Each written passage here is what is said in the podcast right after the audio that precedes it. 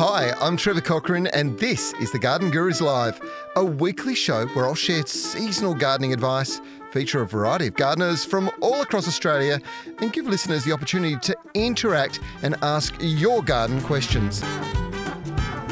To join the chat live and ask your gardening questions, all you need to do is like our Facebook page and tune in every week. This program is brought to you by the Garden Gurus and Scotts Performance Naturals.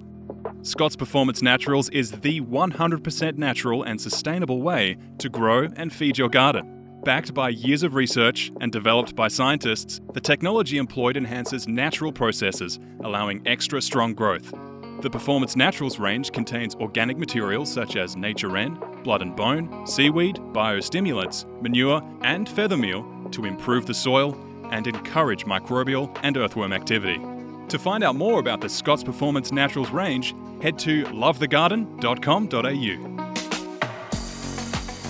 Hello, good morning. Welcome to the Garden Gurus Live. It's our last session of this year. I hope you've enjoyed it throughout the year. We try really hard to, help you in many different ways. Obviously, the Garden Gurus TV show, it's all about inspiration, showing you the latest and greatest ideas.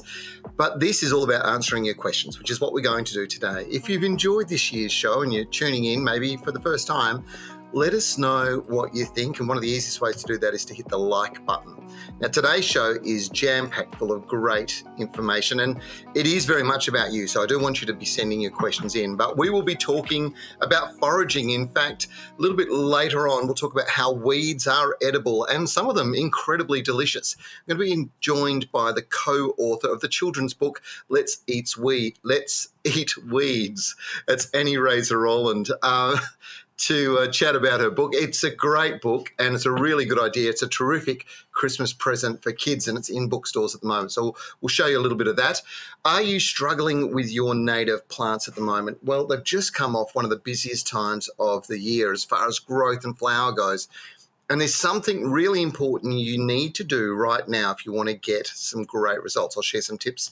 And it's never too late to get the perfect gift for any green thumb. I've got a Garden Express offer. It is our last Garden Express offer of the year, and it is a ripper. So we'll uh, we'll talk about that a little bit later on. Of course, we've got prizes to give away. We've got our friends at Fothergill Seeds always send us through some seeds. So we'll be sharing some packet seeds. There's a couple of things that are really seasonal at the moment. Corn, I'm growing corn at home. I've got one crop coming through, one crop I'm about to start harvesting tomatoes. My tomatoes at home are magnificent. And over the next couple of days, we'll start shooting a brand new series of the TV series Delish with some very talented uh, chefs and also some personalities who've got some great recipes. And that's one of the plants that I'll be showcasing is just how good they can be this time of the year. Now, shall we, uh, shall we get into it? I think we should. Let's go to Queensland. Let's go to Robina. I think it's Robinia, isn't it? Um, Janet, hello. How are you? I've got a problem with my grevillea. It seems to be dying off. Now, the soil is for natives and is in a 15 month old garden. What is wrong? That does seem like a big problem. Can I suggest you do one thing straight away? Make sure you get in around the base of your grevillea. Make sure you pull all the dirt away from the trunk usually when they start dying off, it's going to give you an indication they've got a collar rot, which is that rot around the cambium layer. So it creates a, effectively, it'll ring bark the tree or the plant. Um, or it's a root disease, which is too much water. And generally, in high humidity, sometimes you can end up with root rots. So I would suggest that that's probably the most likely issue. Um, what you could also do is you could grab this a product out there called Yates Anti Rot, mix it up in a watering can, drench the soil. If anything's going to bring your plant back, that will do it. The only other thing you might need to do is just go through with your secateurs and prune off the dead bits. Prune them off, put them in a plastic bag, pop them in the bin. Don't put them in your compost bin, just get rid of them altogether hopefully that helps. Donna is in Kalgoorlie. Kalgoorlie is going to be pretty hot this time of the year, and Donna wants to know when is the best time to trim lavender. Well, Donna, it is not right now in the peak of the heat. What you'll see is you'll probably see towards the end of February, there'll be this sort of stringy sort of growth. It's the time to really start to get into it. And so, February, March, give it a good prune, which means that sort of June, July, August, when it comes into flower, you are going to be getting the very best results. Never prune beyond the foliage with lavender. So don't go cutting down to that hardwood where there's no leaves left. It probably will not reshoot. So a couple little tips there. Um, with lavender, small amounts regularly is better than um, hard prunes once or twice a year. Chris, not sure where you're from, Chris. Folks, make sure you tell us where you're from. But Chris has sent us these photographs. Have a look at this. All right, Jimmy's going to pop them up on the screen for us right now. And this photograph, which we're not seeing, it's loading. it's coming. It's coming. We've got Robin and Jimmy in running the show today with Lachlan overlooking it. Um, but these photographs show a white, fluffy insect, and you can see quite distinctly little legs on either side of it, a tail, and um, this is a classic case of mealybug. I'm not quite sure what the plant is, Chris. Let's let me go back and have a quick look. I'm not sure what it says. The plant does look like it might have also a little bit of uh, mite on it. Now, you're going to ask me what the best solution is uh, for something like this, and I would tell you that if you could get your hands on it, that um, Richgro's Bug Killer is what I would be shaking the granules around the base of it. Um, there are a few other treatments for mealybug available. Sorry, I shouldn't be doing that. See what I'm doing there? I'm looking at the picture. Um, but you can see it quite clearly there. Um, the the let's see if I can get close to it. Yeah, you can see the little white bugs there. Um, they are mealybug, and mealybug, if you let it get out of control, is a really significant problem because it gets into the root system, it gets into the axis of all the leaves and it causes a significant amount of damage basically by just sucking the goodness out. So you want something systemic and uh, probably um, Advanced, I would suggest, is probably the one you'd go for. And if you can get that Richgro bug killer, it is very effective control of mealybugs, thrips, and mites, which are all going to make themselves known to you in the next few months. So now's the time to start thinking about treatment. It's always better to be proactive sometimes. If you've got certain uh, certain pests that always come back, treat your plants now before you see the damage. And that way the plant will uh, will not be set back. Okay, we are going to go. We're back in WA actually, in Parkerville. Greg has asked us. We recently planted a few natives ranging from eucalyptus silver princess, mallees, and boronias. How much water should we be giving them? During the hot, because we are about to get a really hot spell here in WA. In fact, I think Christmas Day is going to be close to 100 in uh, the old old thing of 100 Fahrenheit. It's 38, somewhere between 38 and 40. That in a place like Parkerville could be 42. These plants do need to be watered. The most important thing is probably to make sure the water's staying in the soil. So mulch is very important, Greg. Big chunky mulch up there is a good way to go. Um, and look, as far as water goes, probably probably the best thing to do is to work on the two or three standard drinks a week. But when you get a really hot, stinking day, get out with the hose and don't do it at night. Try and do it either in the early evening or alternatively go the other way, and that is go into um, uh, sort of that sort of first thing in the morning and give them a drench. Give the ground a really good soaking if they're looking like they're a bit unhappy. Mary is in southeast Melbourne. Hello, Mary. My fig tree only has a few leaves. Is there anything I can do to help her? I love figs. Um, it's very unusual that it only has a few leaves at the moment. It should be doing quite well. So, Mary, feed, give it a good feed, a good all round, complete fertilizer. I'm going to I'm going to suggest something really different here. So normally we'd be talking about fruit promoting fertilizers, but interestingly enough, figs aren't fruit. They're a flower. In fact, they're thousands of flowers. So when you go for a fertilizer, maybe look for a specialist fertilizer like this. So this is the Osmocote. And you can see it's a really strange thing for me to say, but Osmocote roses, gardenias, um, what else have we got in there? Azaleas and camellias. And this, a good handful of this, maybe even two handfuls if it's a larger plant, um, is going to stimulate some pretty good flower. And that's what you want with figs, because of course the fig fruit is actually a flower. How's that for a good idea? All right, so let's keep moving on. I hope that helps, Mary. Lynn is in Claremont. We're back in WA. We're getting a very interesting mix of questions coming in from all over the country. Lynn in Claremont, you've got a 15 year old crabapple tree which has just started sending up lots of suckers. Now, they're not coming from the main root system, but from small runner roots close to the main trunk. I've tried Slasher a number of times, but they keep coming back. Can you please help me? Okay, so Slasher is a herbicide. It's a bit of a, a burn herbicide. So that's um, the first thing I'm going to say to you is you don't want to affect the health of your tree. Killing off the roots will do that. So you don't want to use a herbicide at all. The best thing you can do is let those runners get up a reasonable size, grab them with some gloves on, and pull them away. Don't cut them. Pull them away. You blind all the buds, and you'll stop any more coming through. What it does indicate is usually when the, there's feeder roots that run across the surface of the soil. And what it's probably indicating is that they're right on the surface. So as soon as they come in contact with direct light, they'll start setting up um, growth shoots. Now, those suckers you don't want because they're not going to produce the same flower that you get out of your um, crabapple. So it might be time to even top dress the soil a little bit, um, get it nice and dark over the top of those roots, and you won't get any growth buds appear. Hopefully that helps, Lynn. It's quite a common problem this time of the year, and just about all of the grafted plants will be setting up suckers of some sort now. So think about you know your roses, your fruit trees, all of those will be showing some sign of sucker growth. Time to pull it away. Don't cut it. Pull it away. They won't come back. Sandra is on the central coast of New South Wales. Hello. Wondering what native wildflowers are best to plant in my native garden. Well, look, Sandra, I would suggest just at the moment you'd probably only think about your grevilleas, Ceratopetalum, the New South Wales Christmas bush.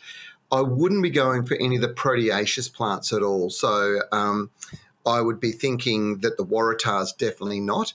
My suggestion is that you actually hold off and wait until uh, probably about April.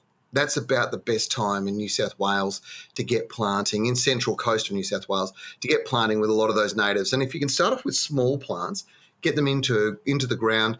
You know when they're growing in a tube that's always good quality soil. So make sure they've got good quality soil in the ground and that gets them going and then they can adapt slowly to the, the native soil that they're going to be growing in in the future. Hopefully that helps. Staying, no, we don't know where Elizabeth's from. Hello, Elizabeth. Why do my roses keep getting black spots? Two reasons.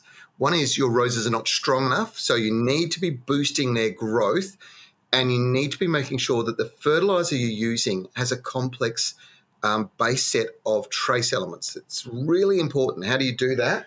When you, okay, we'll go back to this one. When you look at your container, you'll see it's got an ingredients list. It shows you what is actually in that fertilizer. And when it's a very comprehensive list, it's giving you the the very full mix of all the different types of nutrients that you need. It's a really important thing that you get a very complex diet. Now, this is going to make the plant stronger and able to ward off some of those things. The second thing, Elizabeth, is they need to have good ventilation and never let them have water on their foliage at night. Get water on the foliage at night, if you're running your sprinklers at night, if you're hand watering at night, and that water sits on the foliage overnight, you will get big black spot outcrops it really does make a big difference. So please don't do that. It's a big rule for everybody. And folks, if you've got veggies, don't run your veggie garden sprinklers um, at night if you are growing cucurbits. So any of the melons, any of the cucumbers, pumpkins, because it'll just encourage that um, powdery mildew growth on the foliage if you do that. Okay, shall we keep rolling along? Um, Valerie is in Perth. Hello, Valerie. How are you? Got an orange tree, a mandarin tree, an olive tree, and a frangipani. Can I plant them over sewage or will roots break sewage? So the question is is the sewage septic or is the sewage proper sealed um, plastic piping with no leaks? As long as you've got no leaks, you can grow anything over the top of them. You don't want to grow plant directly on top of any pipes at all, no matter what they are. But um, the you know oranges, mandarins, olives, they have good root systems, but they don't have invasive, very intense root systems. So they're not going to break into your pipes and crack it open and get it going. If you live in an older house and you may have septic or you may have the old um, ceramic sewage pipes, don't grow any trees anywhere near your sewage system. The last thing you want to do because those things do leak slightly and um, that moisture plants, all plants will grow straight to it. So hopefully that helps you out a little bit. All right. Well, I'm pretty excited about our coming up guest. So Annie Raser-Rowland has co-authored a fantastic book that's really targeted to inspire kids, hopefully, to learn a little bit more about the environment they're in. Let's eat weeds. Good morning to you, Annie. How are you?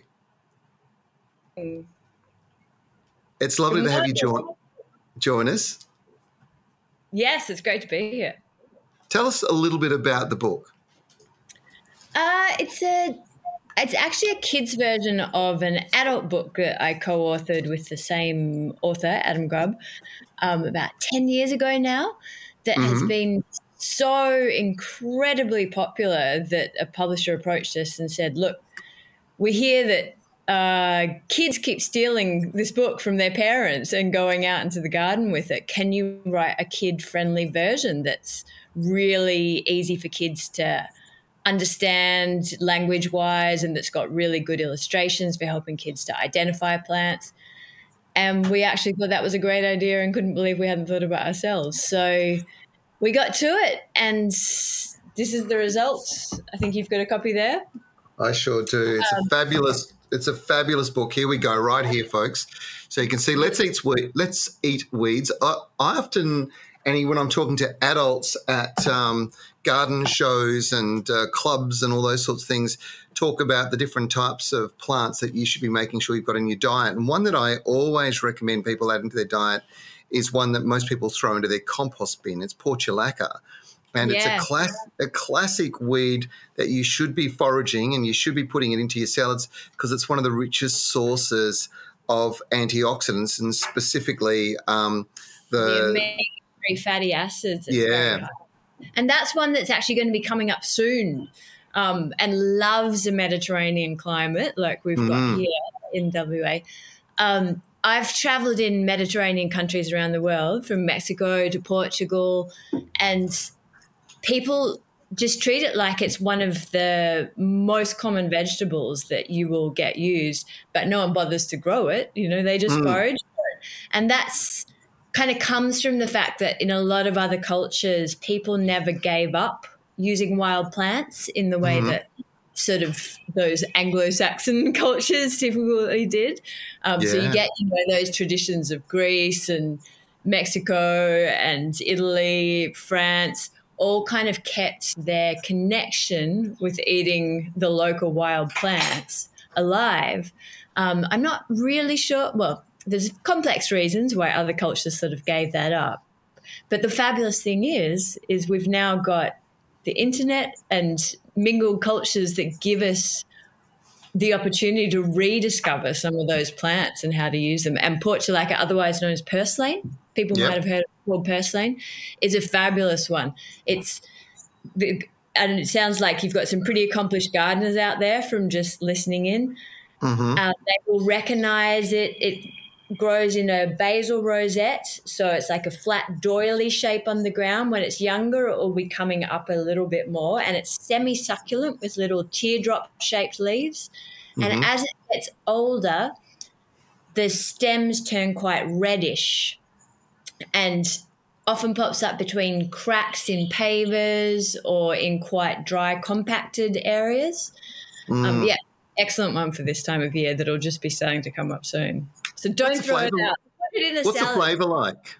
It's crispy and tangy and tart, and lots mm-hmm. of cultures that use it cook it. I actually prefer it as a salad vegetable. Yeah, me too. It has got that crispy thing, and it's fabulous as an addition to any kind of a salsa, say if you're putting like chopped up red onion and tomato and basil, then put a whole whack of purslane in there, chopped up nice and finely.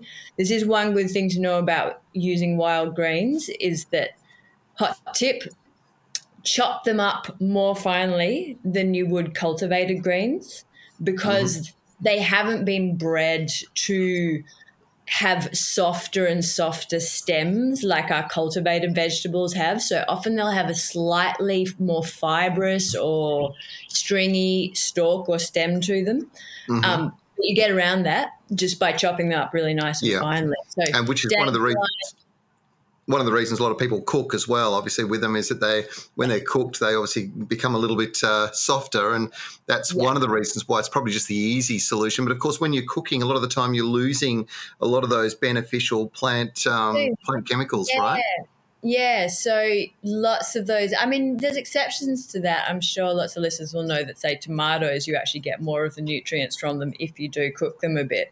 But mm. yeah, for lots of your leafy greens, which most edible weeds are, um, you're going to get the biggest nutritional bang for your buck by so, keeping raw. And that's why green smoothies can be a great solution. Mm. Um, my standard, and you know, people are crazy about their Nutri Bullets and so on these days.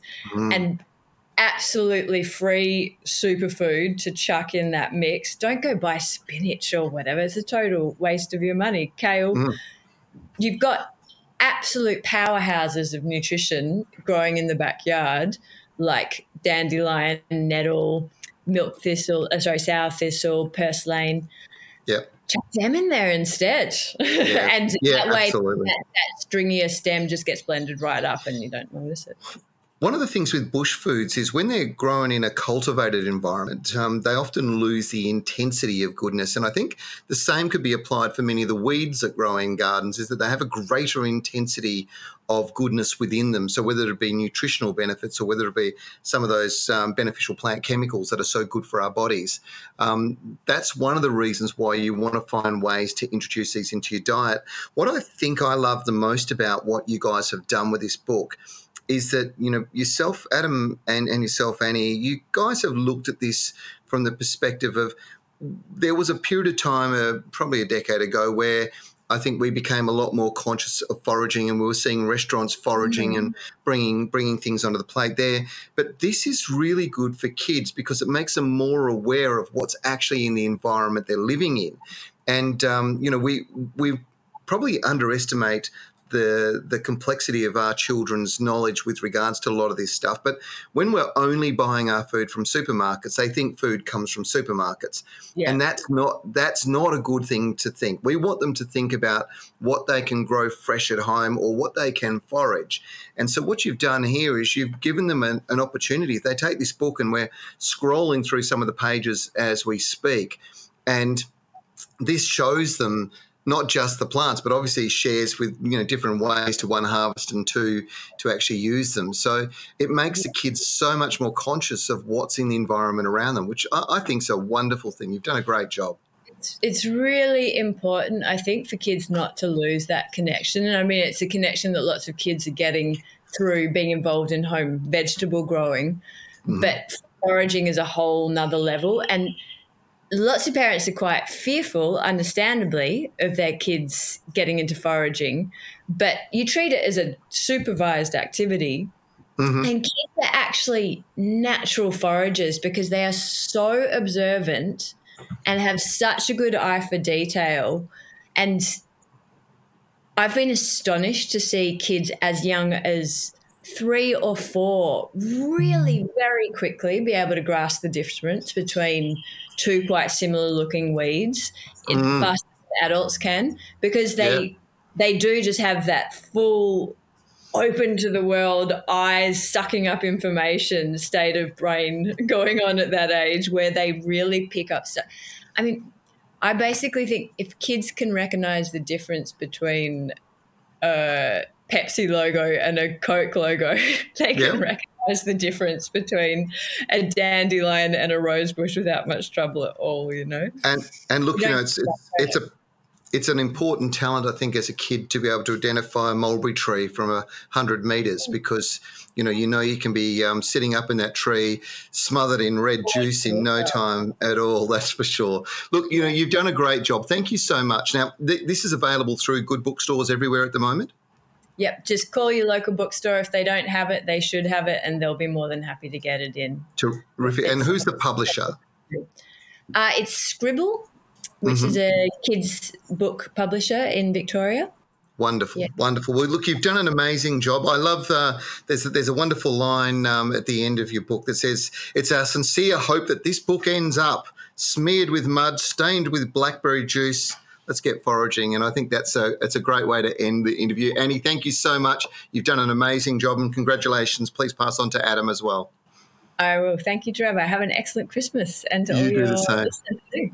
Merry Christmas. All right. Well, what a wonderful gift for kids. If you haven't got, you know, or if you, eat to be honest, if you're looking for that one more thing just to spoil them, what a great gift. Well done, Annie and Adam. It's a great idea and certainly a very important um, message is, you know, teaching kids about the food that we've got um, uh, in our own backyards. Okay.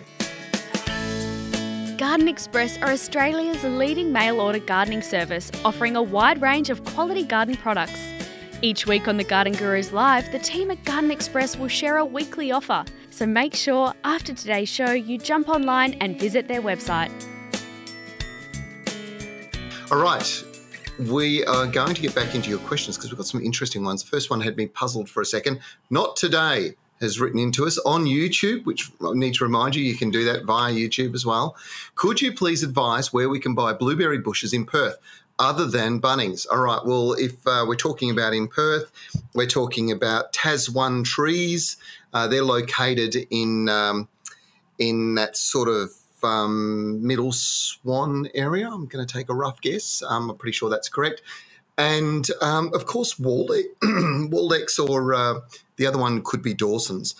Both really reliable um, garden centres with great produce. So, um, and blueberries at the moment are magnificent. I must have harvested a kilo yesterday and maybe half a kilo of boysenberries from the garden. And uh, the, there's a lot of discussion about how they're going to be used over the next few days. So, um, great thing to add in. Hopefully that helps. Not today. Matthew, we're not sure where you're from. My pop had a fig tree for 20 years. I took a cutting in one year. In in better, looser soil, the cutting took over the 20 year old tree. Okay, wow. So, what you're basically saying is the cutting's taken off and um, it's out outrun the 20 year old fig. It's a bit of an unusual thing. Now, if your pop's tree was a grafted tree and your cutting is a rootstock, you may not end up with the, the plant that um, that you hoped for. And it's not an uncommon thing for a rootstock to well and truly outgrow the, the parent plant, the plant you intend to be there. But um, uh, it's probably, it could be just that it's just landed in a better source of soil, a better source of nutrients, and of course, consistent moisture because figs will grow like crazy. Great uh, contribution, Matthew. Interesting observation. I would love to have a look at that. If you get a chance, take a photo. And if you have got fruit off both trees, is there a difference? Love to know that. Hopefully, uh, me asking you some questions will help uh, help inspire you to learn a bit more about it as well. Christine is in SA. Hello, Christine. I've got two little Sarah magnolias. Okay. Um, they're in medium sized pots, which have been flowering and getting new leaves. Now they've stopped flowering and started dropping leaves. The leaves, which are dropping, are brown patches on them. Is this a fungus? If so, what should I spray them with? No, I don't think it is. I think if they're in medium sized pots, they're due to go into a larger pot. Magnolias have quite an extensive root system. And when roots would normally grow on a plant, the, the, the, the trunk would be like that and the roots would grow out from the trunk flat across the surface of the soil. You might have some anchor roots that are a bit deeper, but the vast majority grow like that. So when you contain that in a pot, what happens is they grow out, they hit the side of the pot, they grow down the side of the pot. Now, the side of the pot, if it's plastic or if it's ceramic and it's in an exposed spot and it heats up, it's going to dry the fastest. And if it dries the fastest, those roots will stress. And the very first thing that the plant will do when it's in a dry environment is it'll start dropping its leaves.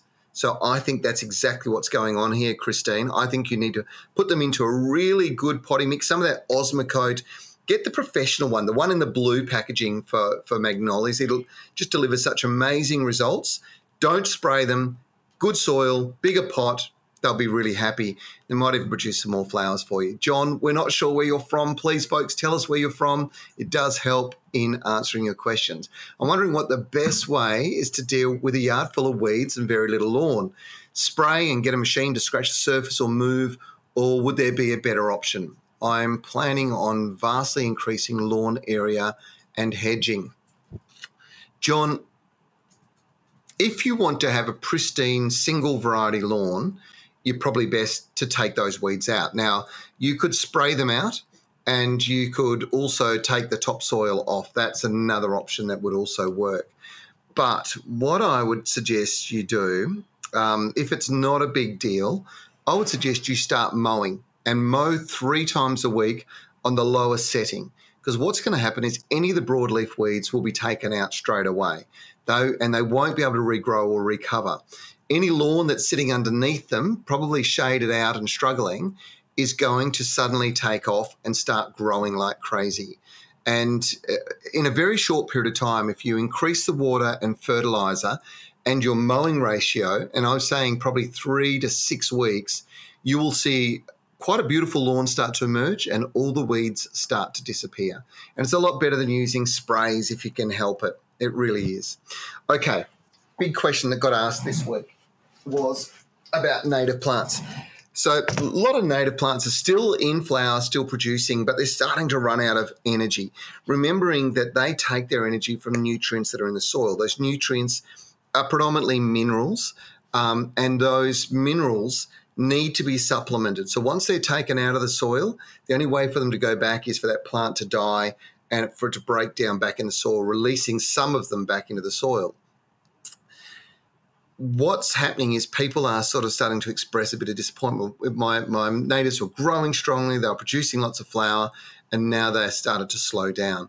Now, there are many native varieties that are also phosphorus sensitive, okay? So you have to be very careful what fertilizer you use and you don't want to use a fast acting fertilizer with natives because that could also cause a burn.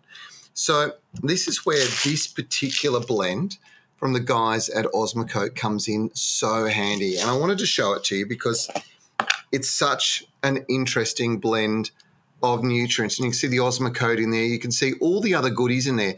There is trace elements in there. This Osmocote is also a six month feed, so you only need to apply twice a year, but you do need to apply now, is my message. Okay, so it doesn't really matter what natives, they're still in flower or if they've finished, they've used all this energy growing through what has been a pretty remarkable spring.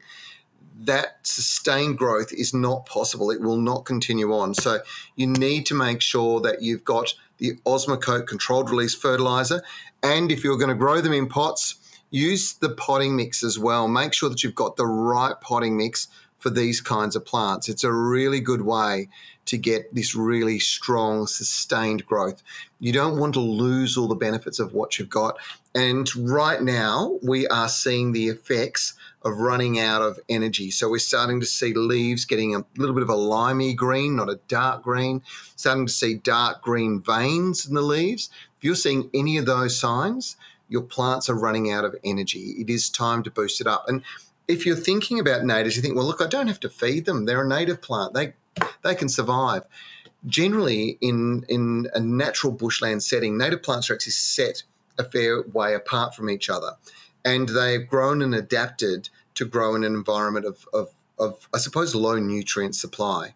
So if you are not um, on top of this, if you're not careful with regards to feeding your natives in a home garden environment, which is a lot more intensive, your level of display is going to be a lot less. Does that make sense? I hope so. All right. Shall we talk about our plant of the week? Because plant of the week, I should almost say that this is almost the problem of the week, okay? Because this is a bigger problem than than anything.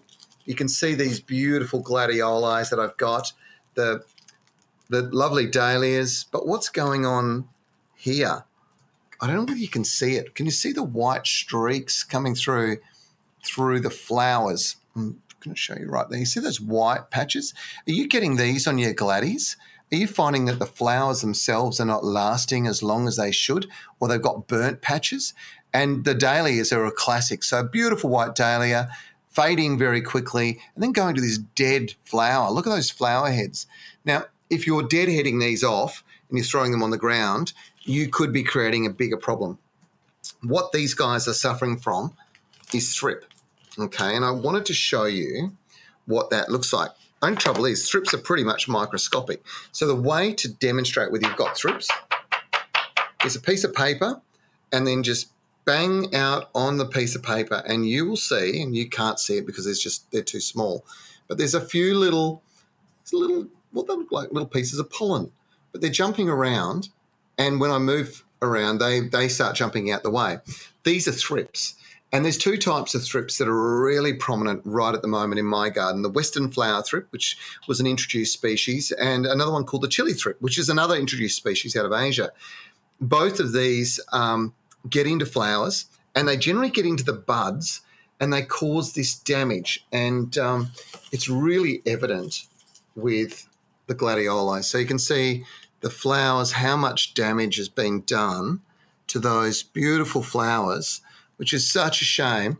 Now, it's going to affect all the new buds coming out. And if you were to have a close look on the stem of the plant, you would see these little tiny bugs in there and they are the thrips.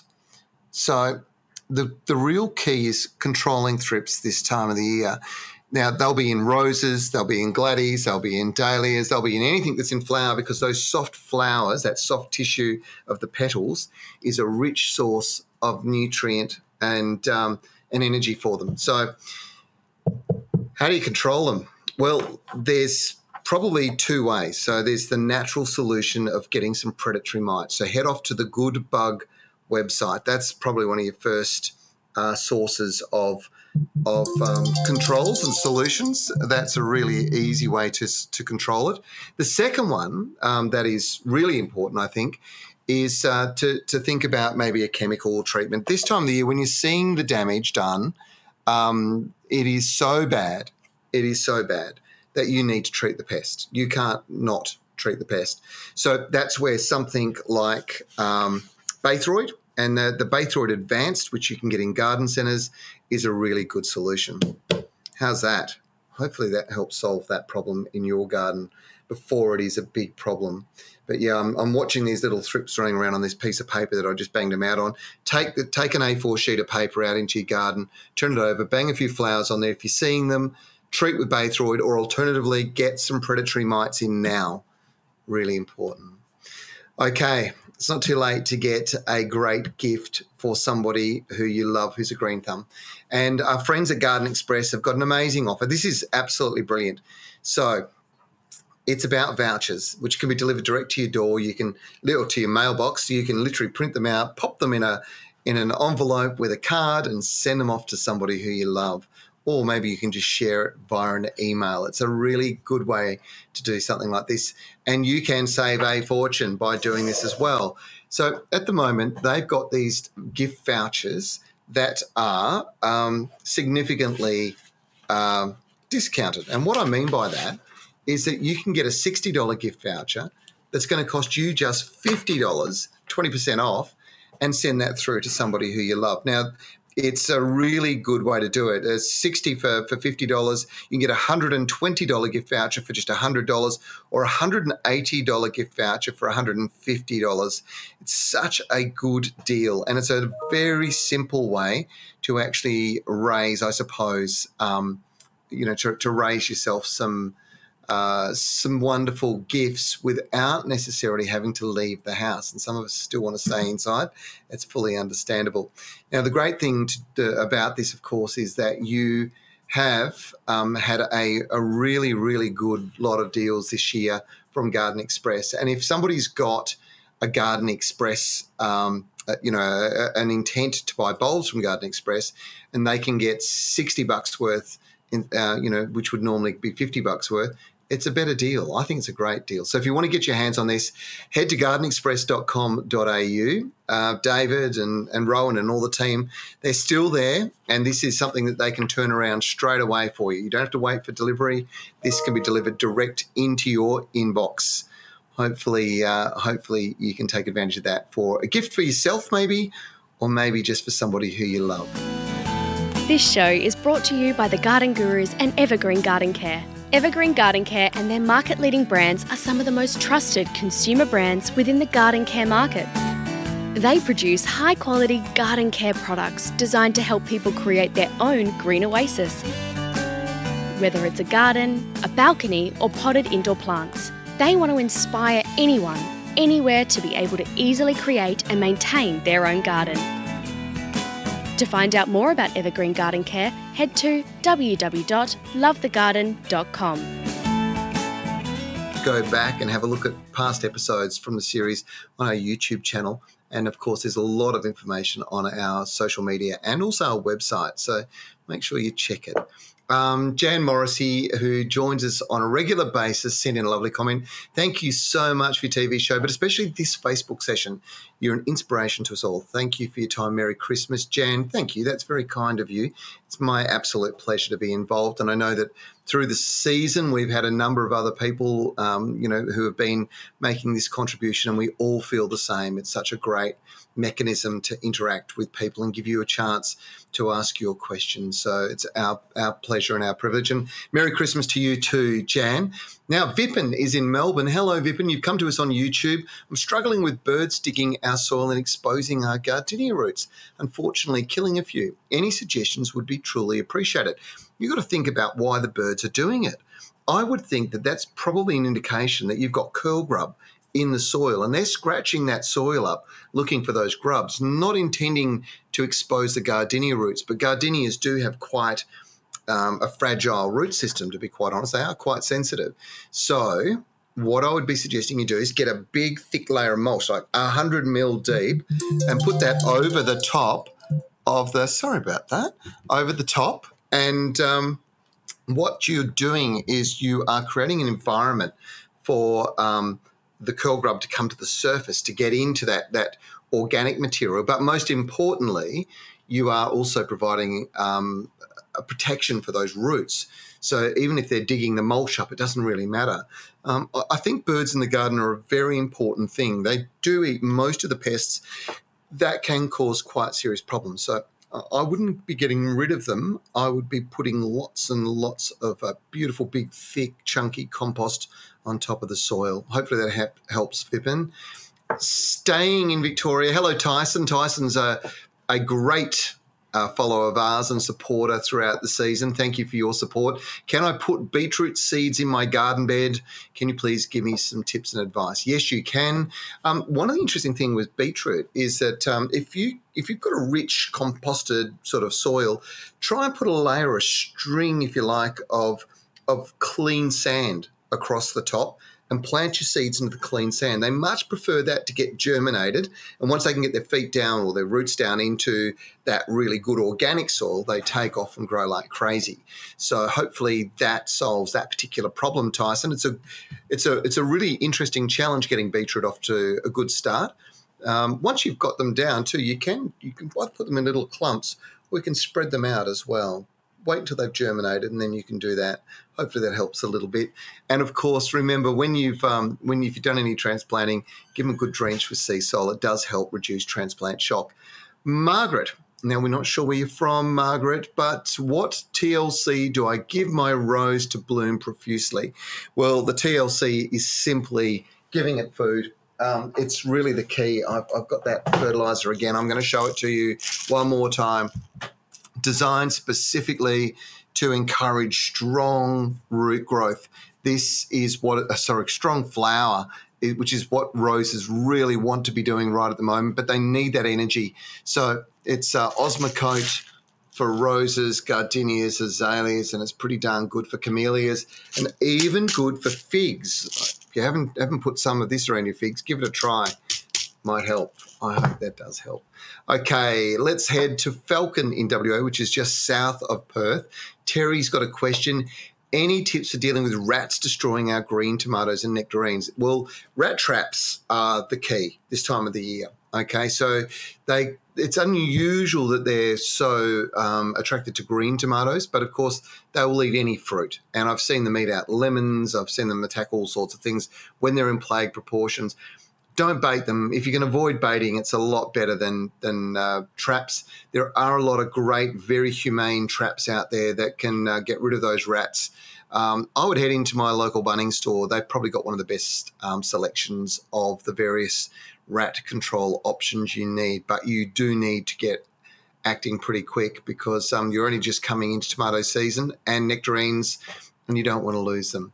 Michelle is in Adelaide. Hello, Michelle. My gardenia leaves are yellowing and falling. What can I do to help it? It is in a pot with morning sun and afternoon shade. All right. Well, this is a pretty classic sign of the energy in the soil running out. Now, you can feed it. My recommendation, however, is take it out gently tease the roots apart, maybe get the hose and wash some of the soil away and repot it into some really good potting mix. And I promise you, you'll get this massive flush of dark green foliage and it'll take off and it'll look healthy again. That's the key. Peter is in Brisbane. Hello, Peter. We've got strawberries in a pot, but they're getting overripe whilst they are only very small. What might be causing it? What's causing it is that the variety you've got is a smaller fruiting variety. It's not one of the larger ones. You're going to need to, to grow other varieties because there's no way that um, they're going to ripen small um, unless it's meant to be that particular variety. It's very unusual. So, Peter, I suspect that it's the strawberry variety, not anything you can do. So maybe just pick them small. Usually, those smaller ones have a lot more intense flavour and fragrance. So, hopefully, that's a good thing. Lorraine. Hello, Lorraine. Uh, we're not sure where you're from. I, I should remember Lorraine, but I can't remember off the top of my head. How do I stop stock roots coming through on my apple and peach trees below the graft? I mentioned this earlier on, actually. Um, so, any grafted plants, if they're going to sucker, they'll start suckering now. So that root stock. So when when you buy a fruit tree or a rose, they've been grafted uh, onto a rootstock. The scion, the scion is the is the bottom bit, that join bit there. The plant above you want to grow with no competition from anything else. The rootstock is far more vigorous, which is why it's been grafted on. So this, if it's putting all its energy into there, will make this grow just like this one would look. But if this gets some suckers out, then it will overtake and smother, and you'll end up with a well, a lesser plant. And certainly when it comes to rootstocks of fruit trees, something that's not going to taste very good at all. What you need to do is not cut them, but is to grab them and pull them away. If you grab them and pull them away, you will blind all the buds and it'll stop doing it. You can mulch up around the outside, and that will reduce that because you're not getting as much sunlight to roots that are near the surface, which is where those buds are coming from. But you do have to pull them away, and it goes for roses and it goes for uh, for things like apples, peaches, nectarines, even the citrus. So hopefully that helps. Joy is in Tassie. Great to have you join us from Tassie. Comment about weeds. We're trying to get foxgloves declared a weed as it's becoming a huge problem, escaping from gardens into bush and pristine wilderness. Joy, it's a really interesting problem. It's a bit like um, sort of places in New South Wales where things like agapanthus are actually quite a problem because they can move out of the garden. Um, certain plants are just not meant to be in certain places, which is why states have individual agriculture departments and they have their individual declared weed lists. So I would keep doing that work. If they're moving outside, you don't want them moving into pristine wilderness. Part of the reason is they're going to compete with native plants, but secondly, is foxgloves, the seed of the foxglove is actually not something that you ever want somebody coming in contact with because it's quite toxic. So hopefully uh, that helps. All right. Now, folks, don't forget if you like what I'm talking about, if you're enjoying today's session, do us a big favor hit the like button. It really does make a big difference to us. It certainly lets us know that you, you like what we're doing, but most importantly, um, it, it, also shares with your friends and they can participate as well. So thank you. All right, uh, Joe, how often should I water truss tomato plants, please? Well, typically in a uh, commercial environment, they would be watered two to three times a day, which is a lot, right? It is. You could probably get away with one watering a day. That's a hand watering because typically these plants are really producing huge amounts of fruit at the moment and um, mine at home, they get watered three times a week, and on a very hot day, I will go in and I will give them a, uh, a bit of a supplementary hand water. But um, truss tomatoes generally do require that daily water, just as a general comment. Hopefully that helps, Joe. And you didn't let us know where you were, but I was lucky because that was an easy one to answer. Every once in a while, something is really uh, climate or location specific, and I do need to be aware of that. So please let us know. Christy's written in, she hasn't told us where she's from either, but she's asked a question where a fruit tree is planted near grass. What's the best thing to feed grass so it's not failing, please?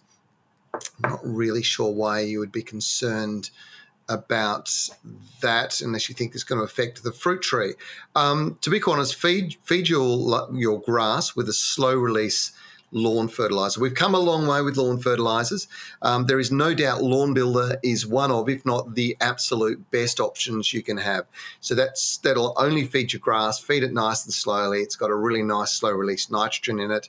And your fruit trees, they need to be fed with something completely different. So that mix, try and keep them apart if you can that mix is um, one of those things where you, you do need to make sure that you're encouraging flower and fruit growth um, with your fruit trees this time of the year. Once they've finished fruiting, giving them a good all round general uh, feed is going to help them an awful lot as well. Cherie is another great supporter of uh, ours. Uh, you're in Bunyip in Victoria. Thank you so much for your contribution throughout the, the year. It's been absolutely brilliant. You'd like some advice on your fiddly fig few months ago. It had scale. I've treated it. Seems to be gone now. It's quite tall and it's lost several leaves from the bottom. Just tried notching. Never done it before. How would it be? How long would it be before I see new shoots? And how do I know if I've succeeded? Cherie, great, great question. So notching. So you know a, a trunk grows up like this. And once the, the, the plant will keep producing growth at the top, but you end up with all this this trunk underneath. Now, if you can notch in a little uh, a little cut into the bark. Um, if there's any buds below that, and you've slowed the or you've stopped the movement of, of sap beyond the bud, so the buds mm-hmm. there, the the the notch is here. All the goodness that's going up into here, even though you can't even see the bud, what will happen is the sap will come up here and it'll push that bud out, and the plant will generally recover around the notch and continue up, there won't be any effect on any of the foliage above. But what you will end up with is lots of, obviously, lots of little shoots start to emerge around where the notch is. And if you do one on this side and then further down, you do one on that side, and further down, you do maybe another one on this side, you'll end up in a situation where you'll get multiple buds coming up. And the ideal scenario is once they start to burst out, cut the top plant off and take literally take cuttings of that, put those down into new pots, into new soil, and they should drop roots and grow this time of the year. Hopefully, that all made sense. It um, there's a lot going on there, obviously, and we need to think carefully about how we um, how we go about doing these things. But that notching um, is a great way to encourage new bud growth. Great question. Thank you very much. Theta is in Brisbane. Hello, Theta. I used to have heaps of mango fruits over the years, but this month I only have one or two fruit. What would you suggest so I'll have more fruit again next summer? I reckon it's feeding theta. Um, mangoes need to have lots of new fresh growth, and when they've got new fresh growth, they'll produce flowers from it. And as a tree ages, sometimes they'll start becoming what they call biennial bearers. So every second year or so, they do sort of produce new growth and you'll get lots of flower and a good crop. Then they'll almost rest again. So that's kind of the, the, the, following year is like a resting period. So what I would suggest you do is definitely have a think about um, giving them a good feed, and it won't hurt to feed them while this fruit's on the on the plant as well. Just make sure that it's getting good uh, good moisture at the same time. Uh, Vipin's jumped back on via the YouTube channel. Hello, Vipin.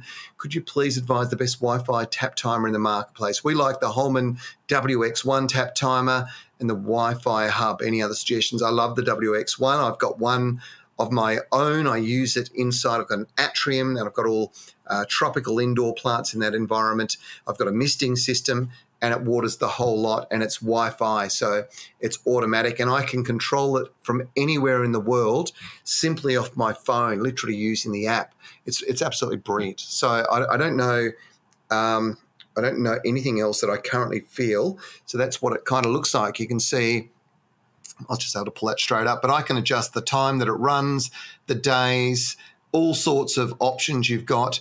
So if it starts raining and I want to turn it off, I can do it remotely. I could be on a holiday on the beach in Queensland or maybe on Kangaroo Island and I can literally press a button, bang, turn it off and or turn it on if I want extra water because I know it's hot and dry. So that's the Holman WX1 tap timer, brilliant idea Wi-Fi um, technology has taken us such a long way in such a short period of time. Kirsten, I'm not sure where you're from. Your gardenias have yellow leaves, which are falling off easily. What am I doing wrong? They're lacking magnesium sulfate. That's one of the things. Gardenias love iron, they love magnesium. that's why you get those specialized fertilizers. I, I showed this earlier on. This is one of those fertilizers. It's got very high levels of iron, magnesium, manganese, all those really important um, nutrients for gardenias.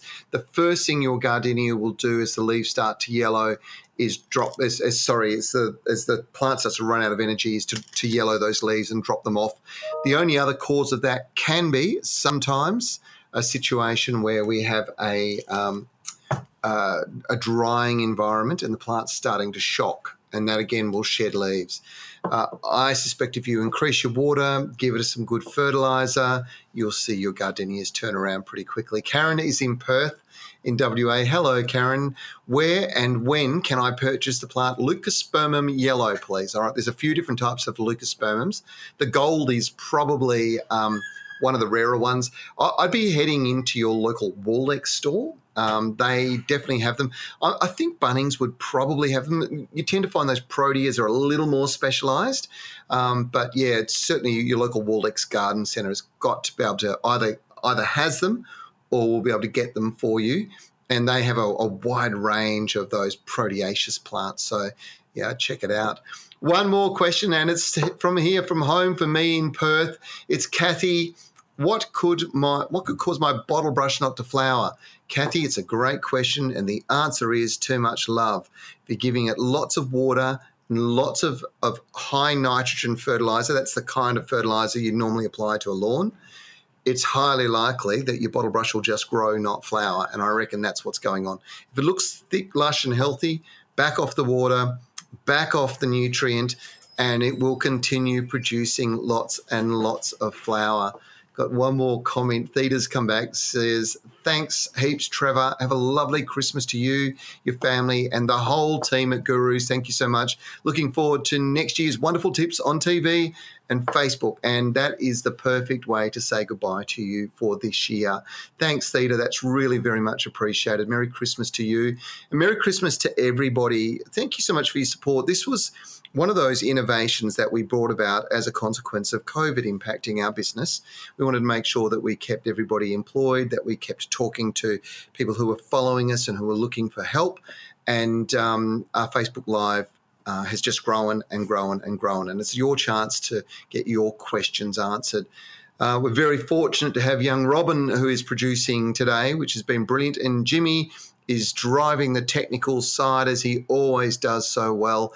They've done a great job, and Lockie throughout the year has done an amazing job as well producing. So, thanks very much to the team. Um, Robin's going to be sending a message to our seed winners and our book winner. What a great book! Don't forget about that one. If you've got grandkids, kids, even if you've got friends who've got kids and you want them to grow up and be more in touch with nature, that's a great book and it's in local bookstores right now. There'll be somebody who wins one of them and Robin will get that off to them today. The Garden Gurus has finished now for the year, there's the TV series, and uh, we are going to take a bit of a well earned break. We are planning to be back at the end of February, which is really exciting, but keep your eye on our social media. So uh, our, uh, you, uh, our Facebook and, of course, our Instagram will have updates on where we're at. And, of course, we'll keep sharing information. Now, don't worry about not seeing us because I'm back the 10th of January, which is going to be great. We will start with our first session of the Garden Gurus Live in the new year. It'll be 12 p.m. Australian Eastern Daylight Time.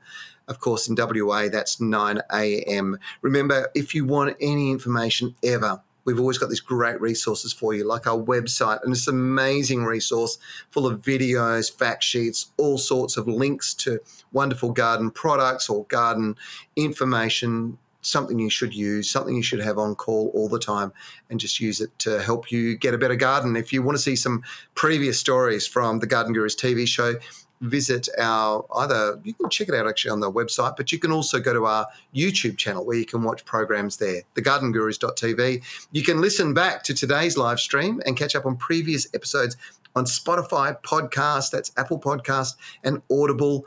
And look, thank you so much for your support from all the team here at the Garden Gurus. We want to wish you a very wonderful, safe, happy Christmas, New Year period. Hopefully, we will see you again really soon. Happy gardening, everybody. Merry Christmas.